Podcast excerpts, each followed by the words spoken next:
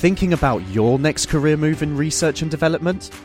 Then it's time to make your move to the UK. The nation that's investing 20 billion pounds in R&D over the next 2 years. The nation that's home to 4 of the world's top research universities. The nation where great talent comes together. Visit gov.uk forward slash great talent to see how you can work, live, and move to the UK. Stripping down science. The Naked Scientist. Hello, welcome to this week's Naked Scientists with me, Chris Smith, and also with Helen Scales. Hi, Helen. Hello. Now, on this week's programme, how scientists have discovered a suicide switch for bacteria, and researchers think that it could hold the key to some powerful new antibiotics, so we'll be finding out about that shortly. Also, how soap suds are preventing fish from forming shoals. Apparently, the detergents they use stop them smelling each other, and also beating off sunburn with a dose of, guess what? Broccoli. Scientists have discovered that it can ward off the effects of UV rays, so that's all on the way. Also, under the microscope this week is the science of stem cells, chimeric embryos, and cloning technology. We'll be talking with Ian Wilmut, the scientist who created Dolly the sheep, and the stem cell researcher Roger Pedersen to discover what's involved. Plus, we'll also be hearing from Ben Valsler, who's been to the Manchester Science Festival, where, among other people, he met this luminary who some of you might remember. We do scientifically improve on every aspect of science every year, and we've got to tell more people about it and bring more young people in so for the next generation to continue the successes. Miss Johnny Ball, of course. Remember him?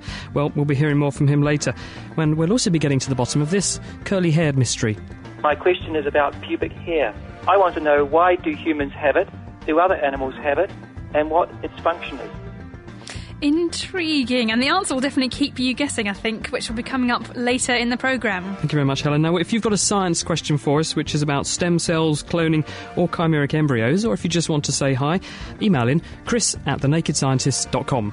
The Naked Scientist Podcast. Powered by UK Fast, the UK's best hosting provider. On the web at ukfast.net.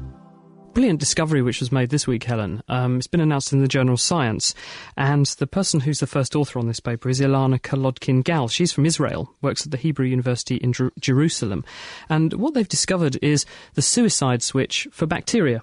And what we mean by this is that when you flick this switch, the bacteria turn into the bug equivalent of lemmings and they all kill themselves. And the researchers think this could lead to the generation of a whole range of new antibiotics coming at a time when, you know, we're really suffering from a lack of ways so, of treating So why, why do bacteria want to kill themselves anyway? Well, the process that's involved is something called quorum sensing. Now, when bacteria grow, obviously when they first start growing, their numbers are very low. But as they grow more, their numbers and density of their population increases, and the bacteria squirt chemicals into their environment to tell each other how many of them there are. So the bacteria are aware of how dense their population is. And this, when it reaches a certain level, can trigger other behaviours on the part of the bacteria. But one of the behaviours that it triggers is it primes the bacteria to potentially kill themselves. And why this might be important is that if the bacterial colony gets invaded by a viral infection, by killing themselves, some of the infected bacteria can prevent the virus from spreading and, and affecting other members of their colony. Also, if they get stressed because there's not enough food or there are various toxins building up, by some of the bacteria killing themselves, it means that the rest of their colony can survive. But no one knew how they did this until this group got together and produced huge cultures of E. coli, and they then extracted some of the chemical media that they were growing the bacteria in and went through chemical by chemical all of the things the bacteria were making until they homed in on just one factor, which they called EDF, the extracellular death factor. And it's a short string of amino acids. It's a small protein, five amino acids long. And when you add that to the cultures, it makes the bacteria think they're part of a very big population of bacteria. So what they think you can do is if you have very small numbers of bacteria and you treat them with this chemical, it makes them think that they're part of a huge population and they therefore are more likely to die if they get stressed. And so you have to do is give them a very low dose of an antibiotic, makes them stressed, and they kill themselves. So do we think this is going to be the next way we're going to combat all those dreadful bugs that we're having trouble uh, sort of dealing with at the moment? That's the hope that uh, it might be possible to take this technology and say, can we turn this into a drug and therefore make bacteria much more vulnerable to even lower doses of antibiotics or, or even possibly antibiotics that they're currently viewed as resistant to, but the antibiotic gives enough stress to the bacteria to persuade it to kill itself. Excellent. And we all know that one of those ways to uh, get rid of bacteria is to wash your hands. Um, but if you thought the soap suds that you flush down the drain every time you do that or every time you take a shower were innocent, then think again. A new study has just shown that very low levels of chemicals found commonly in household products can cause fish to lose their ability to huddle together in tightly knit shoals. And that's a really vital behaviour to help them avoid being caught by predators. Now, the compound is called 4-nonylphenol or 4NP for short, and it's also used in sewage treatment works and in pesticides. So a lot of it does get into the natural water systems and into rivers and so on. But what does it do to the fish? Now, this is what the researchers from the Mount Allison University in New Brunswick province in Canada have just been testing. They've been putting this 4NP into tanks that have um, banded killifish in them, and these are little fish that um, live in lakes in North America.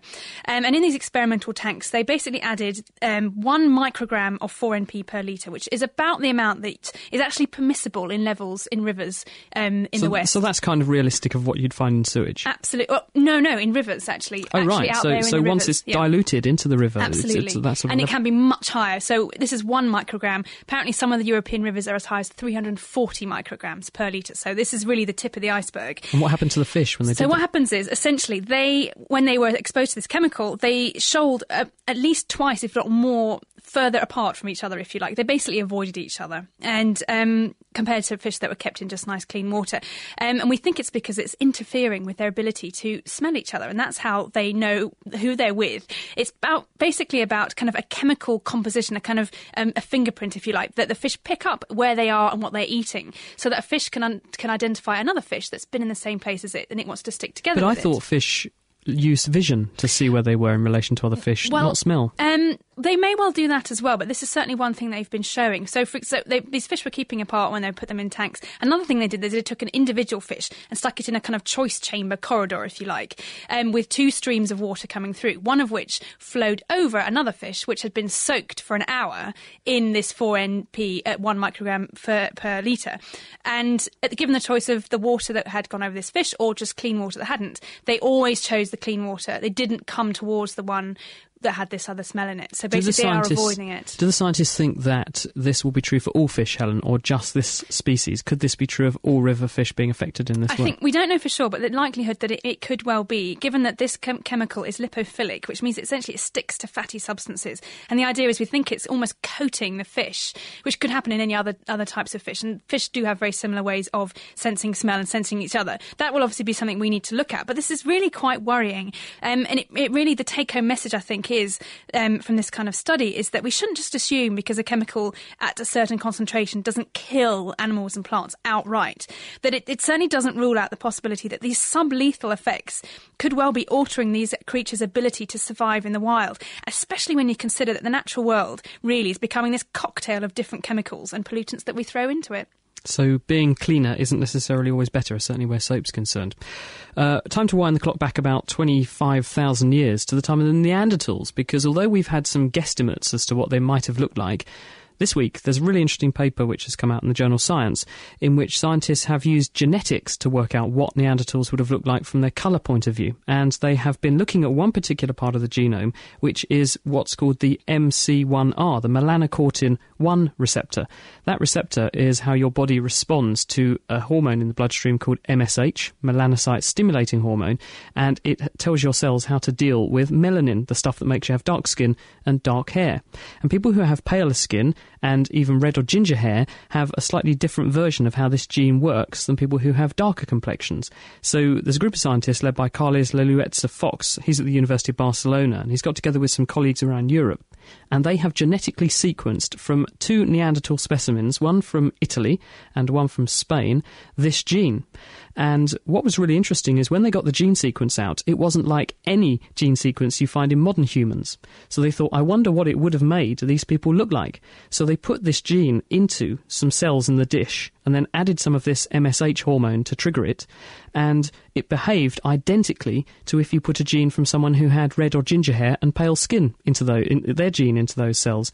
So this tells us that Neanderthals would have had amongst their number ginger and pale skinned people like we do in modern humans. And it also tells you, apart from that being interesting, one key thing, which is that people didn't know where Neanderthals went, why they went extinct. We don't know if they interbred with modern humans and got diluted out, or whether we just killed them off. Now, if they interbred with us and they therefore got diluted out, you'd expect their genes to still be cropping up in the human population somewhere.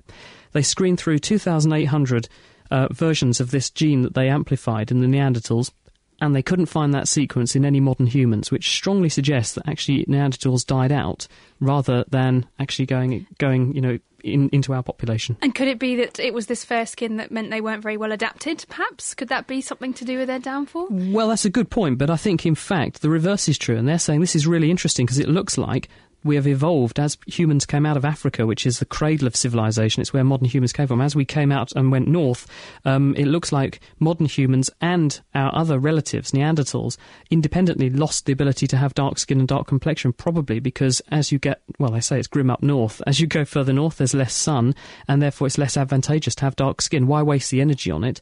And and also you might get deficient in vitamin D, which you need sunlight for. So it's quite incredible. I think this idea of having these genes, these ancient, ancient genes, and it gets gets us a picture of these ginger-haired Neanderthals walking around. It's just it blows I, I think it's mind, incredible actually. that we can probe the genes of someone who was walking around on Earth 25,000 plus years ago. Absolutely amazing. amazing. Absolutely amazing. Well, as always, I can't um, get away without talking about creatures and animals in the world uh, during the news. And and if you have ever seen a ladybird or a ladybug, if you're listening in the States, waggling its legs frantically in the air while it struggles to get get itself back on its feet. You'll um, know that many animals with round, hard shells do find themselves getting in serious trouble if they accidentally flip over.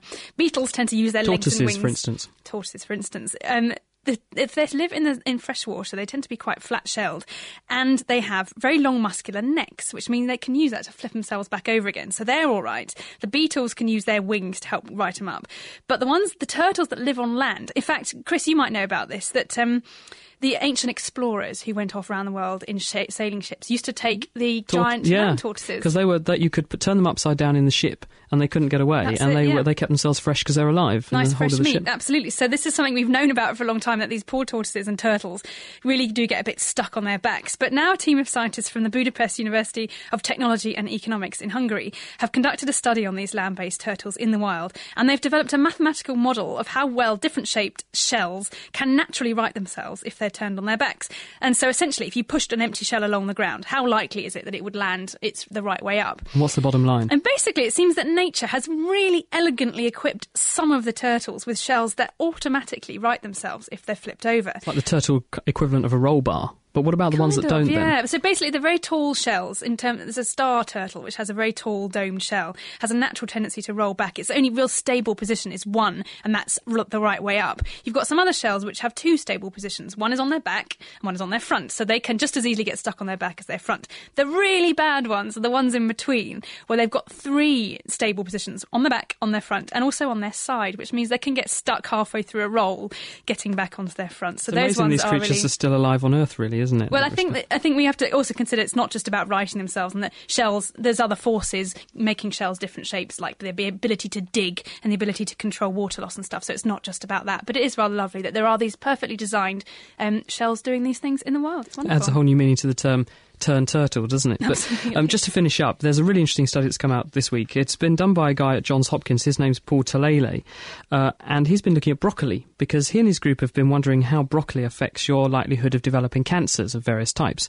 And there's a chemical in broccoli which is called sulforaphane, and this is also known as SF. And what they think it does is put cells into a kind of uh, protected state where they turn on various genes that make them better able to cope with various insults, including ultraviolet. So, what they did to find out whether it could ward off skin cancer because of UV rays was to recruit six volunteers. They asked them to avoid eating broccoli and vegetables like it for a week or so before the study. And for three days before the study, they painted broccoli extract into a, onto a patch of, of these volunteers' backs. And they left a patch of skin next to it unpainted. So, that was the control skin. And then they came along and blasted the skin with a dose of UV. Doesn't sound too good to me. And then used a machine called a chromometer, which measures how red things are, to measure the degree of sunburn, so the redness of the skin, in an objective way. And then they compared the untreated skin with the treated skin, and they found that the treated skin had 37% less redness than, and therefore inflammation, and therefore potentially risk of, of UV damage compared with the untreated that is skin. That is incredible. Is that literally just a pureed broccoli, basically? Effectively, the chemical is in high titers in broccoli, so you can get it out fairly in, in easily. And they were just extracting this and painting it on. Uh, so the fact they got 37% less burn suggests it could have quite a big impact on your ability to resist sunburn. They've narrowed down a few genes that they think it might be triggering, including one called NQO1, another one called GSTA1, and one called heme oxygenase 1. And these genes are linked to uh, what's called a cryoprotect, sorry, a cytoprotective effect. So they, they put cells into a, a state which gives them the ability to fight off the kind of damage that things like UV might be able to do. Fantastic. It sounds great. You're listening to The Naked Scientist with Chris and Helen. We are talking this week about stem cells. So if you've got any questions at all about the t- types of diseases that stem cells are being used to investigate, you can email us, chris at thenakedscientist.com. The Naked Scientist Podcast, brought to you by thenakedscientist.com. It is the Naked Scientist, Dr. Chris and Dr. Helen. We are talking about cloning technology. In a short while, we'll be talking to Ian Wilmut, who is the person who invented the concept of cloning sheep. He created Dolly the clone sheep, and we'll be talking to him about the implications of cloning. And we'll also be taking a trip to the Manchester Science Festival, which has been running this week, where we were all up there and uh, at Piccadilly train station, in fact, on Wednesday morning. But before then, uh, I have a couple of questions, uh, including this one for you, Helen. Uh, this says, Dear. Um, Dear Naked Scientist, is from Melissa, Melissy, and she says, I love your podcast. I listen to it while I'm in the lab. I've got a question. Why don't fish get lost in the ocean? That's a great question. Of course, um, fish have got all sorts of senses they use um, at different stages in their life to make sure that they know where they are. Um, they can smell, they can hear. They, we think they may even have magnetic um, ability to sense magnetic fields. One thing that a study has been done has shown that how on a coral reef um, do fishes know where to go, and that you think that, that because they form eggs that, that, drift through the water column and little larvae, they should all be mixed up, and that, that there should be no genetic similarity on a reef compared to one next door. But actually, looking at the genetics, there are really small clusters of fish that don't don't seem to swap um, between reefs. And why why is that? And how do how do the tiny tiny little um, fish know to come back? So they did an experiment with this, and they actually made little piles of artificial reef by kind of piling up a bit of dead coral, and they actually played the noise of coral reefs because if you if anyone has ever have you ever been diving? You've dived haven't you chris? Oh it's what's, fantastic yes i went diving in the cook islands. What's one thing about the the oral uh, auditory sensation yeah you can hear you can hear fish eating coral. You it's can an incredibly crunch crunch. Place. it's noisy. And there's this, there's little creatures called snapping shrimp which live within the sort of three-dimensional structure of a reef and they make this incredible crackling noise. I can't make sort of on the it's incredible it's just all the time. Anyway so they played these noises in these lumps of coral and some that didn't have that noise. And they basically found that the tiny little larvae fish recruited, if you like, they went to the ones that were playing noises. Um, uh, rather than the ones that weren't playing noises. So we know they're actually tuning in. They're hearing in the reefs, and that's how they get there. We know that there's other studies showing that they can smell um, similar fish, and they, we think that's I think one reason why things like salmon know which river to come back to after they've made their huge migration out to sea, and they come back to the same river. We think that might be about smell. So there's all different ways that fish don't get lost, and they are pretty good at it. I have to say, it's pretty amazing the things they can do, the places they can go. So was the headline when they wrote that story up? There's no place like home. Then they might have done, but that would be dreadful. Chris, I've got a lovely email here from uh, Julia who says she's an American living in Amsterdam and she would like to know why sometimes you get goosebumps when you hear a particularly good piece of music. She says she gets it from certain parts of Rhapsody in Blue. Does it affect you in that way? Do you get? Oh, absolutely. I'm just trying to think which ones I, I, I don't know. It always, it always changes. I love uh, "Unfinished Sympathy" by Massive Attack. That one makes the hair stand on the back of my neck a bit. Yeah, I, I, I think the answer to this is it's down to emotion, of course. Um, why do we get goose pimples? It's because if you look at where they occur from, they're the base of where the hairs come out of your skin. Um, when we were hairier animals, and if you look at an, an animal that is scared, when it gets very scared, it looks bigger because all its hair stands on end. And the reason hairs stand on end is because at the base of each hair, where you get goose pimples, there are tiny muscles, and they're called um, uh, erector muscles. Yes. Which mm. uh, make your hair stand up. And piloerection is the term for making hair stand on end. And so anything that stresses an animal or causes an emotional response will make this happen, as well as a thermal response. It's a way of, by making your hair stand on end, you trap more air against your body and you therefore reduce heat loss. And that's why we get goosebumps when we're cold. Exactly. Yeah. But when you're scared, the part of the brain that coordinates all this is called the hypothalamus, and it sits at the bottom of your brain and it coordinates what's called your sympathetic nervous system, the part of the nervous system that's involved in fight or flight. If, if someone attacks you and you need to run away or you need to turn around and fight, then you obviously want to make yourself look bigger by puffing up all your hair so that person's scared of you. You make yourself look redder because we know that people are more scared of if you're red, it makes you look angry, and this says more testosterone, more aggression, more anger. And this is why you get goosebumps when some things cause an emotion which makes you feel very wound up or stressed or, or makes those shivers go down your spine because it's literally just triggering that response. Excellent. Well, we are very proud to announce that this week, Chris, our very own Chris, right here, has become the first recipient of the Josh Award, a new award recognising innovation in science communication, awarded by the Manchester Museum of Science and Industry. This took place as part of the first Manchester Science Festival, which has just happened, and so we went, we sent Ben and Dave up to Manchester to join in the festivities.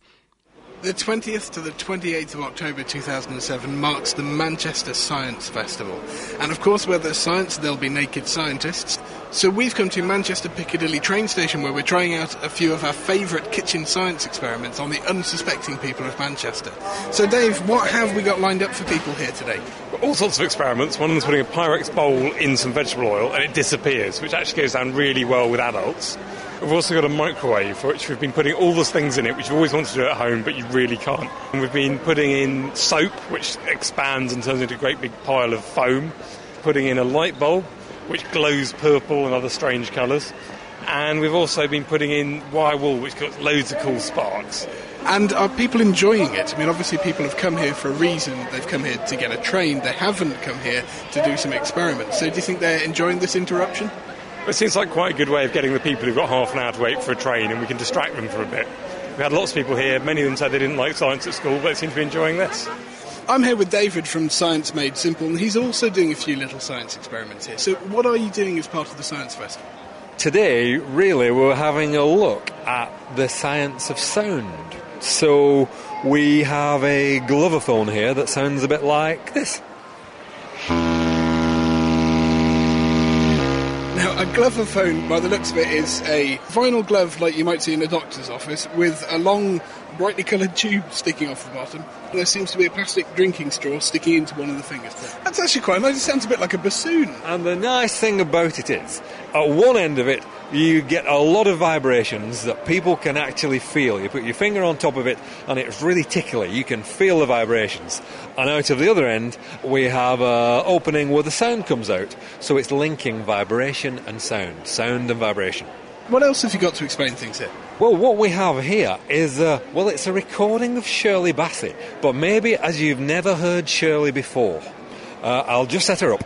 Okay, well, from what I can tell, this is a, an old vinyl record, and it seems to have a VW camper van on the top. Now, I've got a record player at home, I quite enjoy listening to vinyl, but I've never listened to vinyl using a camper van. What we have here is a camper van with a little stylus in the bottom of it, and it's powered by a battery to run around the record so the needle, that's the stylus, is in the grooves of the record. It's got a little speaker in the top of the van, so it's a miniature record player. So instead of the record turning on a turntable, the camper van actually rotates around the record to play the music for you. Absolutely. So I'll set it up now and we'll let's see if we can listen to a little bit of Shirley Bassey.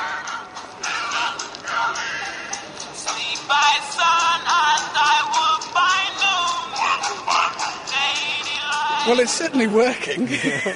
um, I, I'm not sure that's how Shirley really wanted people to listen to her, though. No, no, probably not how she wanted to l- listen to it. One of the reasons it sounds a bit strange is that your record player at home knows to speed up going around the outside of the record and slow down as it gets towards the centre of the record, a shorter distance. So when it's t- towards the outside of the record, you have so much further to go for one rotation, so it needs to do that a bit quicker. Absolutely, absolutely. But our little camper van here, unfortunately, doesn't know that it has to do that. And so the sound starts to sound really, really weird as you get closer into the centre. Well, I think it's probably best that we uh, listen with CDs at home. But uh, David, thank you ever so much, and I hope you enjoy the rest of the festival. Thank you very much indeed. Thank you. Also at the Manchester Science Festival is living legend Johnny Ball. Now, Johnny, do you think it's important that people get the opportunity to engage with science at events like this? I, I think I think they do. I, I don't think they should all be naked as you are. You know, I'd like to keep my underpants on, but it's very important that we engage them. The difficulty is in engaging people who aren't interested in science. You can always get the people who are already interested in science in, and there are many more that really would love it if we could only nurture them in and light them up. It's a scientific world, it's a technological world, it's an engineering world, it's a, it's a magical world, and all of this gets better. We do scientifically improve on every aspect of science every year, and we've got to tell more people about it and bring more young people in so the next generation to continue the successes. Well, we've been doing a few demonstrations over at Manchester Piccadilly today, so is there any particular little science experiment that's been your favourite to do?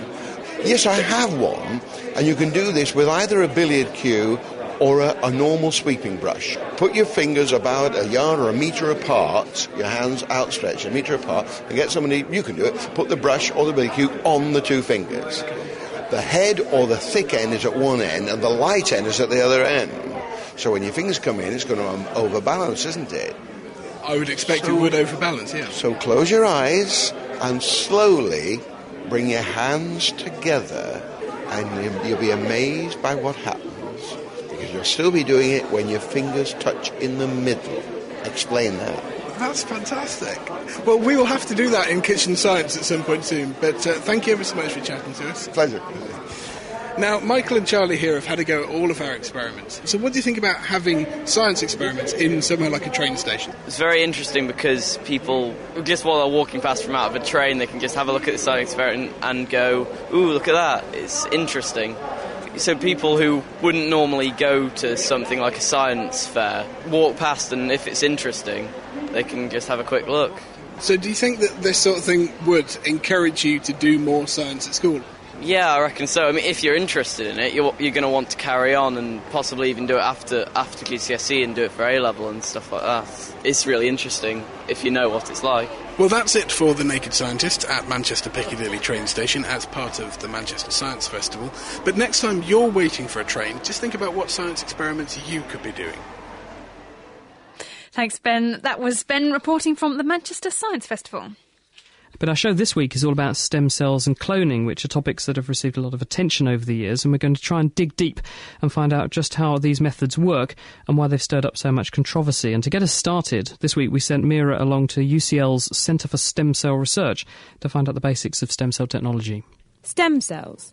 We've all probably read about them in the papers, but what exactly are they, and how are they benefiting scientific research? This week, I went to the lab of developmental biology expert Professor Claudio Stern at University College London to find out how his team create and use stem cells in their research. But I had to start by asking just what a stem cell actually is. Basically, a stem cell is a cell that can self renew, which means that it can grow for a very long time and retain its qualities. So it stays the same as it grows through many, many divisions. So they're found in many places in the adult and in the embryo where they divide and produce daughters that differentiate into different tissues of the body. In the adult, for example, there is a need for parts of the body to renew themselves constantly throughout life. For example, in the skin, where we lose layers of the skin all the time. And so we have stem cells that are specialized in maintaining that so that there's a, a continuous production of cells that will replace the ones that are being lost. But you work with embryos, don't you, in your lab? Uh, yes, we do, yeah. How do you obtain the stem cells that you work with in your lab? To obtain embryonic stem cells, which are cells that will not only divide for an unlimited period of time in the lab, but also are capable of giving rise to pretty much any cell type in the body. We just use very early embryos. Uh, in our case, we use chick embryos. And so by taking these cells out of the embryo and placing them in a culture under appropriate conditions and with the right medium, some cells will then survive to the stage at which they will self replicate for a very, very long time, and then you can maintain them forever pretty much in the lab. Is there a different process used in, in order to get human stem cells made? Well, in a sense, the principle is the same. So, one possibility would be to have a human embryo, a very early embryo, and then to take the cells from that embryo and place them in culture under this, uh, similar conditions to what I described. How could you get stem cells from an adult? One way would be to try and get a biopsy, for example, from tissue that contains stem cells, and then place that in culture. Another way is to take the nucleus of a differentiated cell, which the cell won't, as I said, won't divide, but if that is placed in an environment that can reprogram it to become embryonic again, like an egg cell, then that nucleus will be reprogrammed and the genetic material of the adult individual will now become like an early embryonic stem cell that can then be allowed to divide in culture, and then that will continue to divide and produce identical copies of itself. So that's nuclear transfer, that method? Yes, that's nuclear transfer. It's actually quite hard for that to result in a, a growing cell after. Technically, it's quite difficult to do. It's the cell is very fragile and it's very small. The nucleus is fragile itself, and it's quite an involved manipulation. It requires very good hands and very good microscope, and only a proportion of of the cases will continue to establish a cell that will divide. So one has to do it many times to get a single cell that will establish itself. So, Claudio, I mean, I've mentioned earlier that you do most of your work with stem cells from chick embryos and just with chick embryos in general. What are you hoping to find out with your research? Well, chick embryos have the advantage that they're easy to get and they're relatively inexpensive. We just get them out of the egg. And one of the questions we're trying to resolve is really what makes a cell be a stem cell? What are the particular genes or gene combinations that establish a cell, a cell's properties in terms of being able to divide and replicate itself for a very long time without differentiating? And at the same time, conversely, what causes cells that are dividing to adopt particular fates?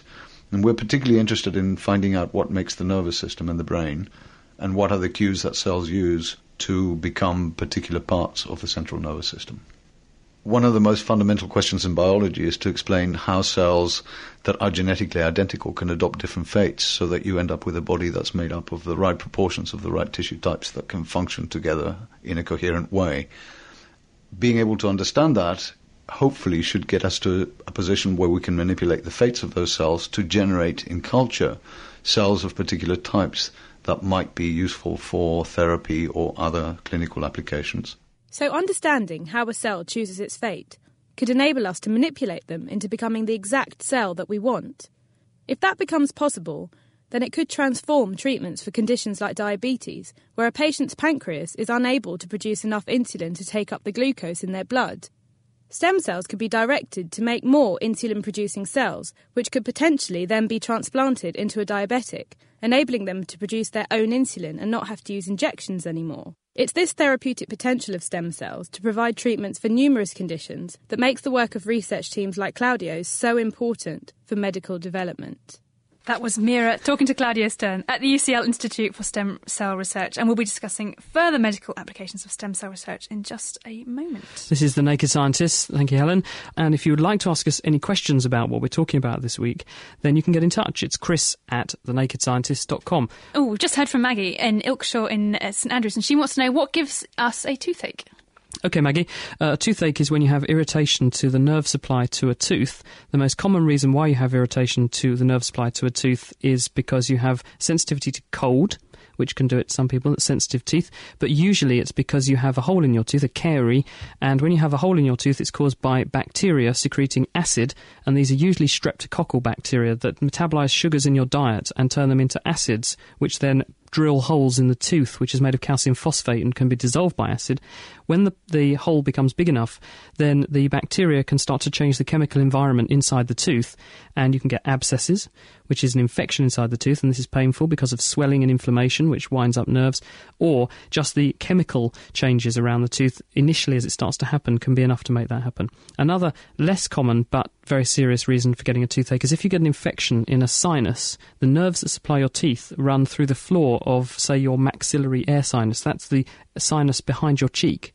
And the infection in the sinus can irritate the nerve fibers running across the floor of the sinus and make you think you've got a toothache when you haven't.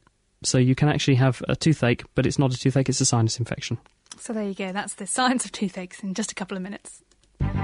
Fancy listening to the naked scientists in your bed, on your way to work, or even at work? Mm-hmm. Why not subscribe to our podcast? For more information, visit nakedscientist.com forward slash podcast. Now, we've been talking about stem cells uh, this week in a big way, and someone who works on them is Roger Pedersen. He's from, uni- he's from Cambridge University. Hello, Roger. Hello. Thank you for joining us. Now, listening to what Claudio Stern was saying to Mira there, so the bottom line is then you have stem cells in tissues. Those stem cells are there to make new cells in that tissue when the cells clap out and die. But I guess the key question is then how do those cells become specialized to do that job in the first place? So, in, indeed, stem cell biologists start with this question what is stemness? That is to say, what sets stem cells out and makes them special? And that, as you've been hearing from Professor Stern, is the ability of unspecialized cells to renew themselves as unspecialized stel- cells, but still retain this ability to specialize. That's a very special quality. We call it stemness.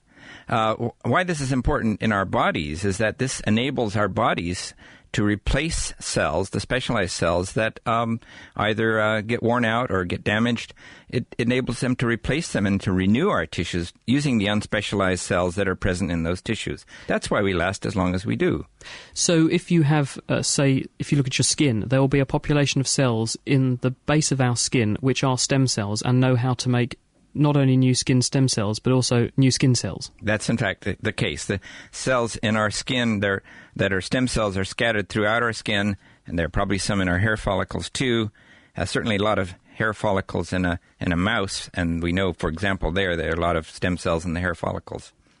So, are those skin stem cells then different to say the skin the, the, stem cells that will be in my bone marrow making new blood cells? And, and can they swap places and do the same job? The stem cells in our skin are almost certainly different than the stem cells in our blood and that's why our skin makes skin on the outside of us instead of blood. But what we want to know is what do they share? What's this property of stemness that's shared between the skin and the blood and, and presumably, can you swap them round? Can you persuade a bone marrow stem cell, which is easy to get at, to turn into a, a cell that might be able to, say, be a precursor for cells that make insulin in the pancreas? So you could turn a diabetic pancreas into a normal pancreas. Well, to make them useful, stem cells of any kind would be uh, fantastic if you could swap them around like that. Some people say they think you can, but many other people believe you can't. So there are many different types of stem cells then, um, and they're specialised to the job that they do in their bit of the body. Indeed. But do we understand how they get specialised to do that? Because I suppose that's a key question, isn't it? Well, right now we're just beginning. We're just scratching the surface to understand what this this stuff, the stemness, is, and it seems to be the uh, postponement of a decision about what to be. That is to say, the ability to uh, uh, sustain ambiguity uh, to make a decision up later on, and that's a special state of of the genes and the and the DNA in the cell. But to what extent is it due to the environment in which a cell finds itself? If I transplant a skin stem cell to my bone marrow, do the cells around it say, "Hey, you're in the bone marrow now, so stop behaving as a skin cell and start being bone marrow-ish," or does it still try and make skin in the bone marrow? Well, I don't think um, I don't think that exact experiment has been done. People have, in fact, placed blood stem cells in other places and found that they only made blood. But so, yeah, so I mean, if we could I mean, do we know why these cells make these decisions and say, right, I am going to only be a, a skin stem cell? How, how is that achieved? Because that, that sort of says this cell's now hardwired to do one job, which is kind of intriguing, isn't it? So I think I think to answer your question, the environment is extremely important, and and the the environment that keeps the cells in early development from specializing is an environment something like, uh, say, um, GCSE era that, that keeps you from deciding whether to be a, a, a, a surgeon or a, a GP. In other words, that's a decision you have to make later, so they aren't exposed to that decision very early on. I think one of the questions I think on, on, a lot of people's minds with stem cells is in relation to the kind of applications that we might, the medical applications that they might actually have in the future. I take it at the moment we aren't using them for anything, uh, for any diseases right now, but perhaps we would in the future. Well, actually, um, I should con- correct this impression that stem cells aren't used in therapy. Blood stem cells have been used in therapy for well over a decade and will continue to be. Many patients have bone stem cell, stem cell or bone marrow stem cell uh, transplants. And is that is that for leukemia? For leukemia and other diseases. How, however, uh, the, the the question is when will the other kinds of stem cells be used? And in particular, I'm interested in the stem cells that come from very early stages of development, that come from, in fact, growing fertilized eggs uh, in in the petri dish uh, from in vitro fertilization patients. And these surplus fertilized eggs can be developed into something we call embryonic stem cells that seem to have the widest possible ability to specialize into useful tissues. So, in other words, they haven't made decisions to be any particular part of the body, or they've made fewer decisions, and therefore they can still turn into more things at that stage. They haven't made any decisions except perhaps deciding not to be placenta.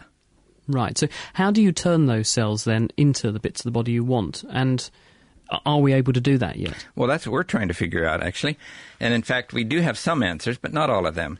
It uh, it seems that, that it's a mixture of decisions uh, made by the environment based on the presence of certain things, proteins that make th- make them make decisions, and on the absence of other things. So the absence of is just as important as the presence of things.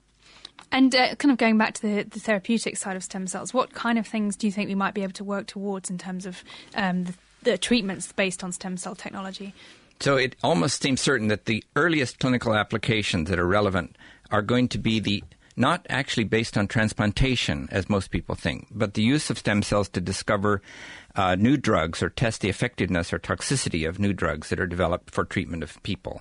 In other words, just using the cells to develop them into nerves in the petri dish and test those nerves or heart cells or liver cells. So, almost maybe, is that kind of replacing animals as a subject as well in, in terms of drug testing and so on? Well, indeed. I think this is one of the most likely, one of the most intensive uses of stem cells.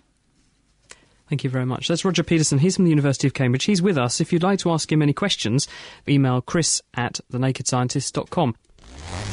Stripping down science. Okay, let's do it. The Naked Scientists.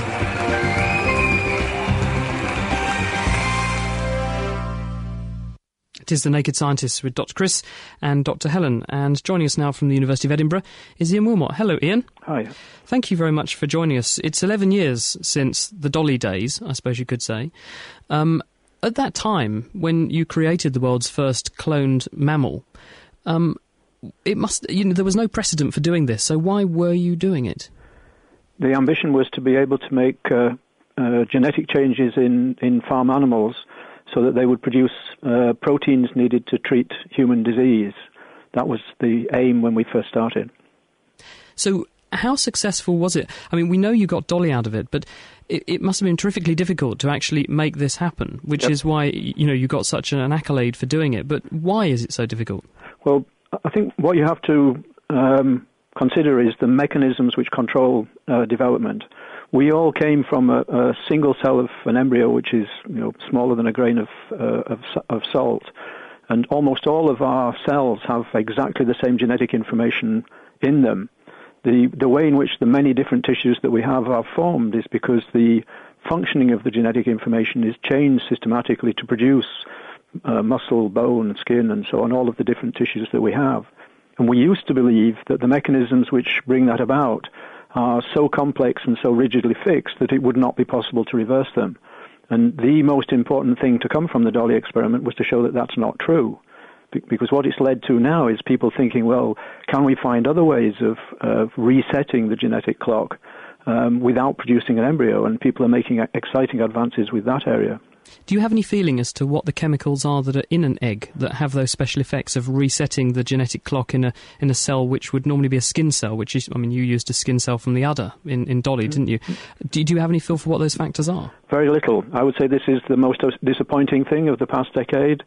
Uh, people have shown that putting in four specific proteins into mouse cells can make them go back to the beginning of development. But as far as we know, nobody's been successful in applying the same approach in, uh, in with human cells, and the efficiency is extraordinarily low, with less than 0.1 percent of the cells being changed in that way. So, so, it seems that we have a lot more still to learn about this mechanism. So to put that in perspective, you were, say, making a thousand potential embryos and one of them would turn into a potential dolly. Well, in, this is the, the one in a thousand is actually cells without making an embryo.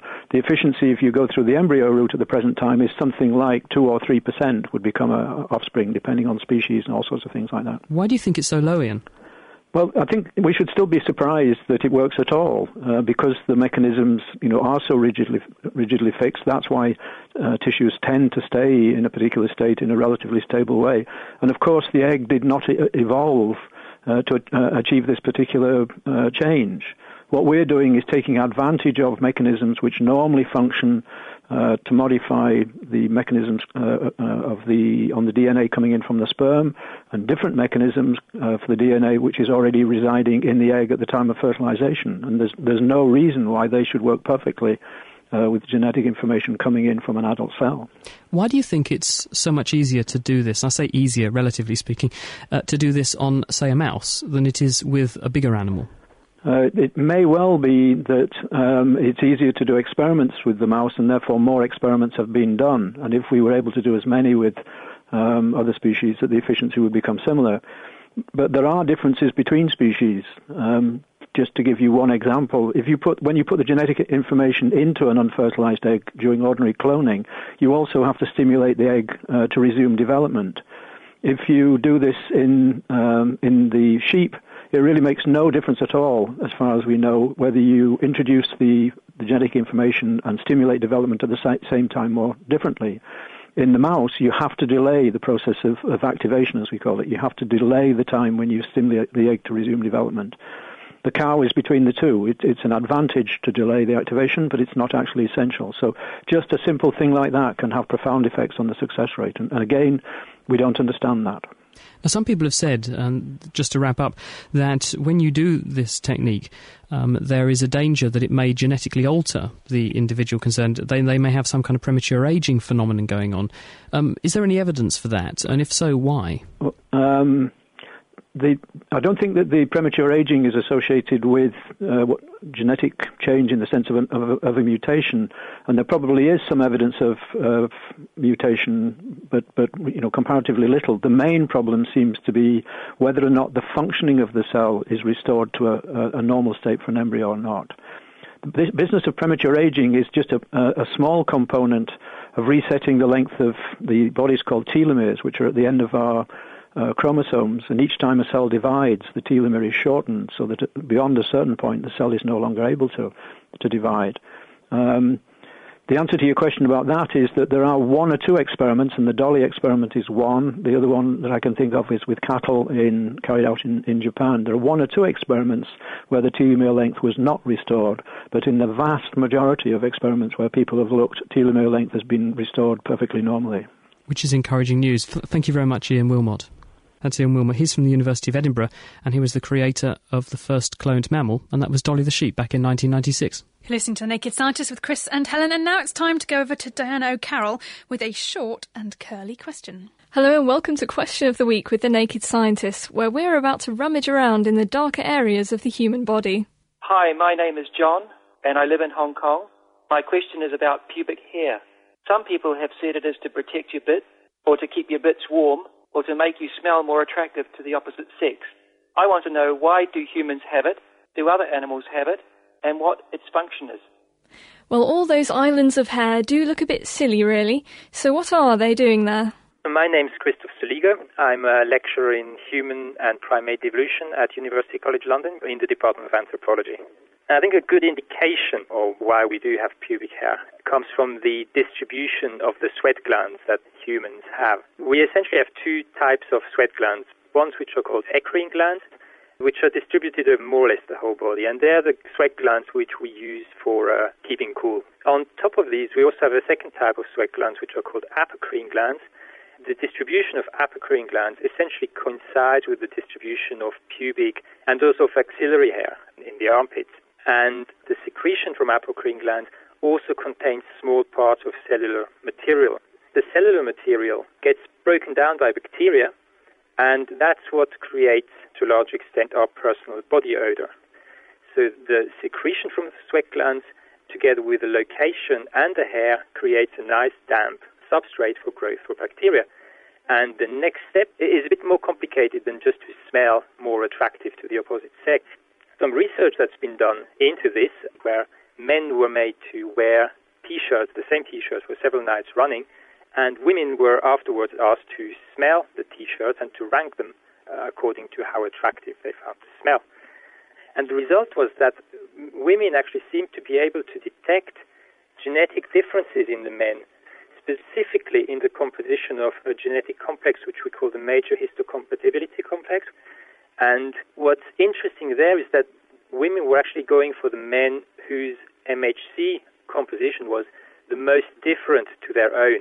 And that makes sense in the context of fighting diseases because if you have offspring with a very variable MHC complex, this increases their ability to fight off disease. So even if you're losing hair from your head, you can rest assured that your pheromonal message is still getting out there. Pubic and underarm hair makes a nice home for the bacteria that effectively amplify the smell of your genetic immunity. If your partner reckons your hairy bits smell good, then it's quite likely you both have immunity to different bugs and that potential offspring would inherit this. Having shed light on that one, next week we'll be doing a bit of physics. Uh, hello, my name's Paul Tevendale from Woking. Uh, my question concerns the speed of light. Um, if the speed of light is slower in glass than in air, where does the energy come from to speed it up as it exits the glass into air?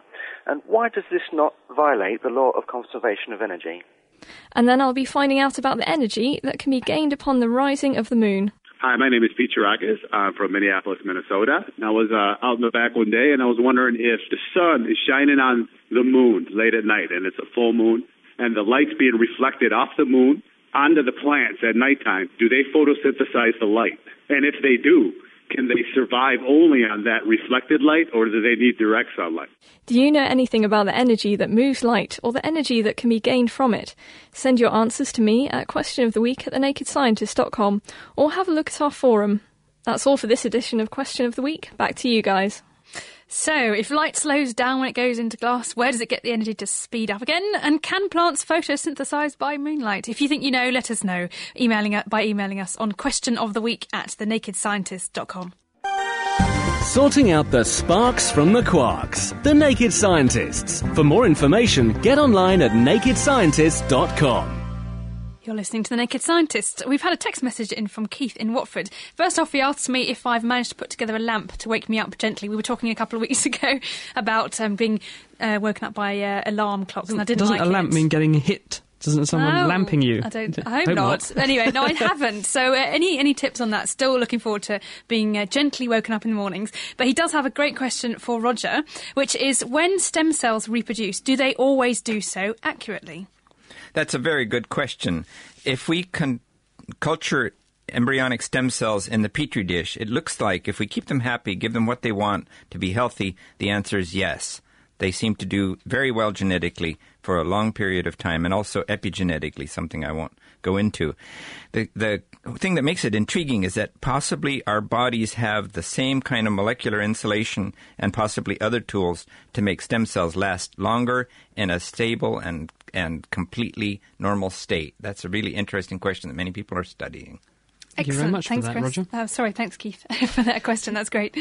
I have a very quick one here, which is uh, Peter of Carbrook says this broomstick experiment Johnny Ball was going on about. Uh, we tried the broomstick experiment. We all dropped it. What's supposed to happen? The, the long and the short of it is, boom, that when you close your eyes, because you're moving your fingers together and you can't see what's actually happening, uh, the uh, you move your finger less on the heavy end compared with the light end because of the effects of friction, and as a result, you compensate for the for the, the tipping effect, and so it should actually stay on your finger. It, it does sort of work, so give it a try.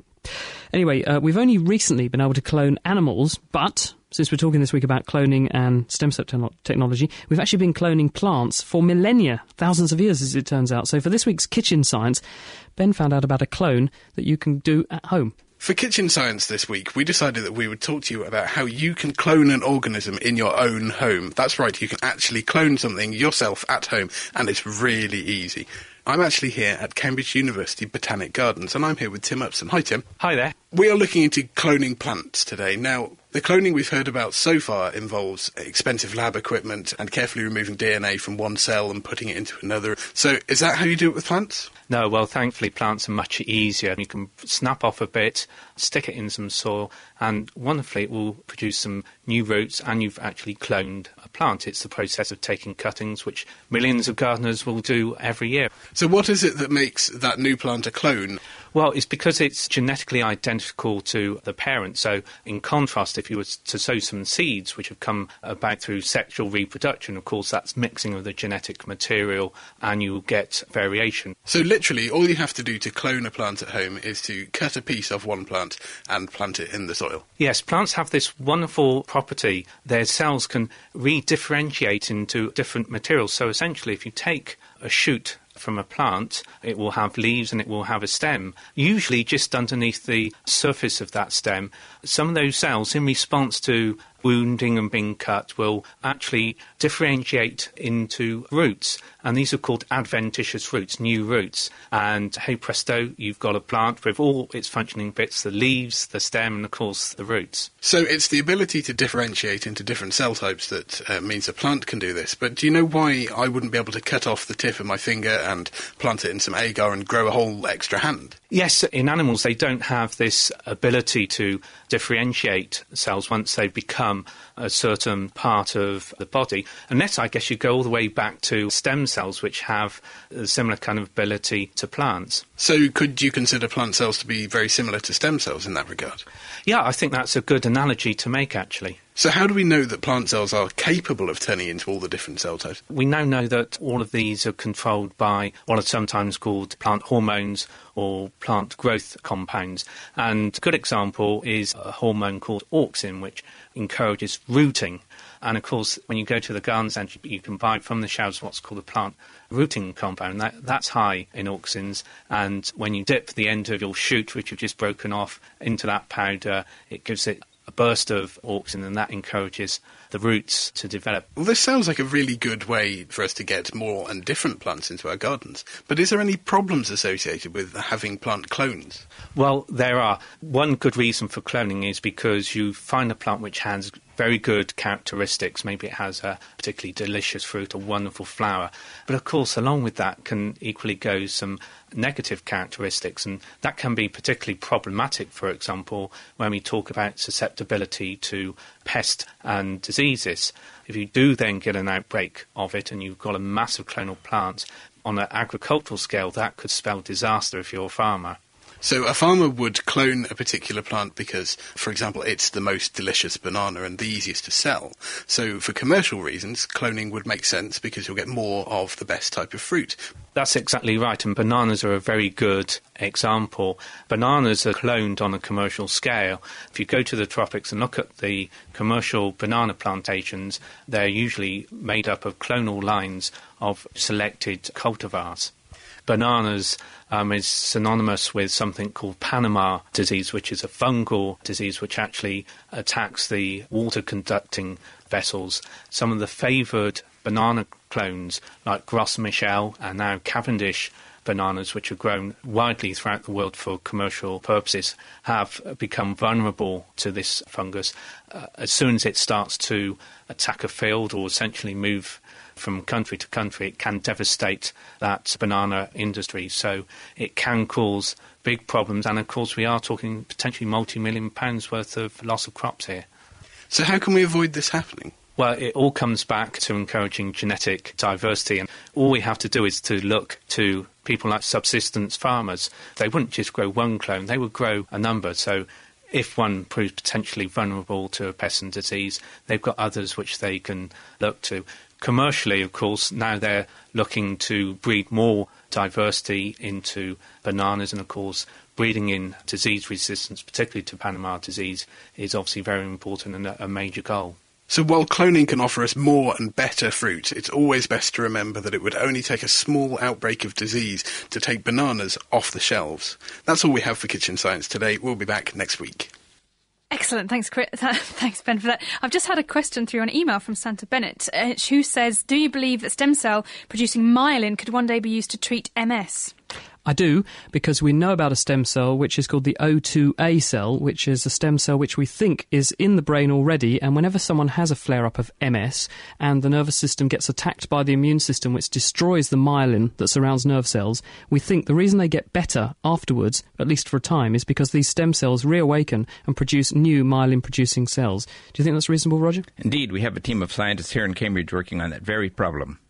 Thank you very much. Well, that's it for this week. Uh, thank you very much to Roger Pedersen, uh, also to Claudio Stern and Ian Wilmut, who are our guests this week, and our wonderful production team Ben Mira, Diana O'Carroll, and uh, Petro Minch. Next week, we're talking human migration, how we all came to be here out of Africa and into modern day Britain. Any questions on that, send them to me, chris at thenakedscientist.com.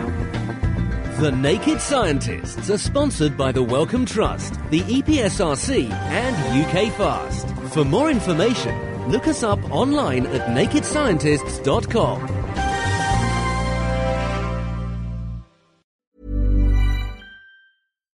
thinking about your next career move in research and development? Then it's time to make your move to the UK. The nation that's investing 20 billion pounds in R&D over the next 2 years. The nation that's home to 4 of the world's top research universities. The nation where great talent comes together. Visit gov.uk forward slash great talent to see how you can work, live, and move to the UK.